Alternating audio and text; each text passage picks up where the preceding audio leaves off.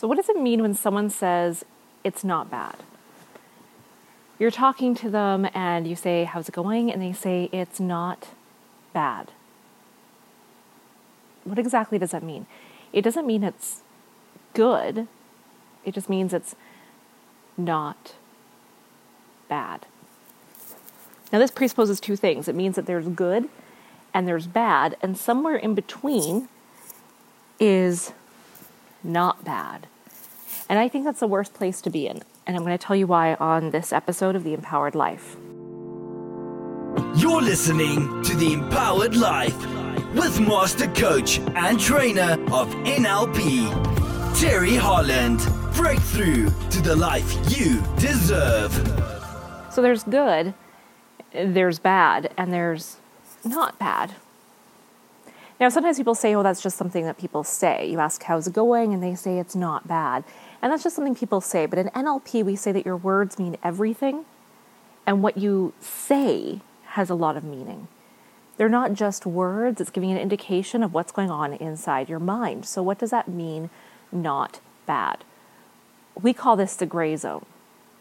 This is where it's, it's not bad. You know, I'm paying my bills, I'm getting by, I'm making my mortgage payments, I'm comfortable here. This is what some people call the comfort zone. We call it the gray zone. Here, I know how to deal with my problems. I know how to cope. I have strategies for coping with my problems, for getting by. Here, it's just not bad. It's also not good. So, where people really want to be is where it's really good. This is where you have the money you want, the success you want, the relationships you want, the status you want, the career you want, the freedom you want, the flexibility you want, everything you want. And on the other end of the spectrum is when it's bad. This is when you ask a person, How's it going today? And they don't say, Not bad. They say, It sucks. Because here, where it's bad, this is where it sucks. This is when I'm not making my mortgage payments. This is when I'm scraping the bottom of the barrel to get by. This is when the marriage is falling apart. This is when I've lost my job. This is what happens when it's bad, when it really sucks. And here, in this place, it really hurts. So when a person's in this place, they will do anything possible to get out of it, to move back to where they can breathe again. Now, the reason why being in the gray zone is the worst possible place to be is because it's not very motivating to get out of it right? Like all my needs are met. I'm okay here, but I don't get to the thing that I want because it's just not bad enough for me to make a change. But when it's bad, when it sucks, that's when it hurts so badly that a person will do anything possible to get out of it. This is often when clients come to me and they say, It sucks. I don't know what to do. Nothing's working in my life, and I need help. Here, a person will do anything to get out of the pain. And so it's incredibly motivating at first because pain can be a powerful motivator at first. But that just gets us started. See, when a person's motivated by the pain, getting out of something, they will be incredibly motivated until it no longer hurts, and then motivation declines. So, as the pain declines, motivation declines, and now it's just not bad again. And that's where people get stuck. That's the second place people come to me in. They say, I'm stuck. I'm not where I want to be.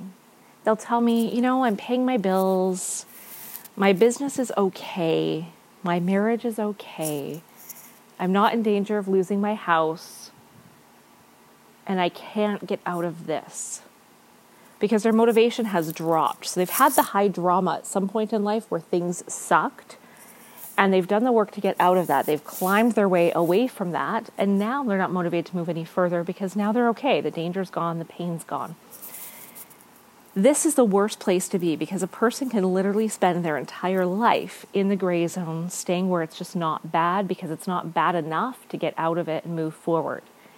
This is a person that will continually talk about their dreams, what they want in life, and never do anything to step towards it. This was my dad my dad always talked about, yeah, you know, one day I'd like to do this thing. Someday I'll start a business. One day I'm going to start my own farm. Someday I'm going to take a trip, but it was never, he never took a step forward towards that because that would mean leaving the gray zone. And if you think that where it sucks in the bad spot, if you think that that's painful, the discomfort of stepping out of the gray zone can be even worse. It is incredibly uncomfortable because to get out of that gray zone, you have to let go of everything you believe you are. You have to change to do something you haven't done before. So when a client comes to me, they'll say, I don't know how to do that thing. I don't know how to be that person. And I say, Of course you don't, because you haven't done it yet. You haven't done it yet. How can you be something or know how to be something that you haven't been before? How can you know how to achieve something you haven't achieved before? This is when I think it's really important to have a coach, someone to guide you through the process, because without that, people tend to stay stuck. They tend to stay stuck. So people will make massive change when it sucks, when it hurts, when they have to get out of it because they have to do something. They literally cannot survive staying in that space where it sucks but to move from not bad to great takes a whole lot of work. It is uncomfortable. And because it's uncomfortable, it's much easier to stay where it's not bad than to go through the discomfort of change. Think about change in nature. A seed, to become a flower, a seed literally has to fall apart and trust that it'll become something. A caterpillar, a caterpillar in a cocoon turns to goo. Its cellular structure has to entirely break down and rebuild itself as something brand new. And I don't know. I always ask this question because I don't know. I wonder how much the caterpillar knows about what's happening or if it thinks it's dying. Does it know that it's going to emerge as something brand new? Does it trust in the process or does it feel like death? Because I would think that to the caterpillar going through that, it would feel a lot like death. And when we go from being in the space of it's not bad, in the gray zone, to great, it can feel a lot like a death because the parts of you that no longer serve, those old beliefs, the parts of you that are not congruent with where you want to go, those parts of you have to die off. It's like shedding a layer of yourself to be reborn into something brand new. And there's so much uncertainty around that. I don't know if it'll work. I don't know if I'm good enough. I don't know if I'm capable enough. I don't know if I can achieve it. What if I try and I fail? What if it's not perfect? What if? There are so many what ifs, and that's what creates this discomfort and this shedding of the self to become something totally brand new. And not only do those old beliefs and strategies and ways of being and the ways of coping that we've developed, not only do all of those things have to fall away and die, relationships will fall away and die. I was just having this conversation with a client the other day about how as we grow, as we rise up in life, there will be people who cannot handle that change because they still want to see you, or they still do see you, as the person you were before, and they can't handle the change they don't know how to relate to you now. Something is off. It creates this cognitive dissonance in them where they feel like, I don't know this person anymore. And it creates fear in them. All sorts of fears will start to come up as this person's going to leave me. This person doesn't want to be with me anymore. I'm no longer good enough to be around this person. This person's outgrowing me. And it might challenge their beliefs about themselves as well, of what they can do, what they're capable of. It might hold a mirror up to them to say, oh God, maybe I need to do some work. And if they're not ready for that, it's going to be very uncomfortable for them and it's going to create friction in that relationship. It's like crabs in a bucket. If you ever go crab fishing, which I actually have not gone crab fishing, I had a terribly traumatic experience fishing as a kid. It wasn't really, I just realized that the fish actually died, that the fish I caught died, and I had a, a little meltdown over that. Never went fishing again. That's a story for a whole other episode. When you catch crabs, you have to put two in the bucket at once. You can never just put one crab in the bucket because if you do, that crab will climb its way out and free itself. But if you put two crabs in the bucket, the other one will pull, the one trying to escape will pull it back in. They'll keep pulling each other back down, back into the bucket. And that's what people tend to do when they see somebody rising up above the masses is they tend to want to grab on and pull them back down into what's safe and familiar.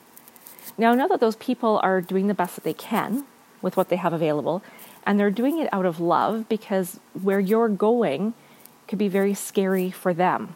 And it could come from a place of wanting to protect you and keep you safe because they don't know what's out there.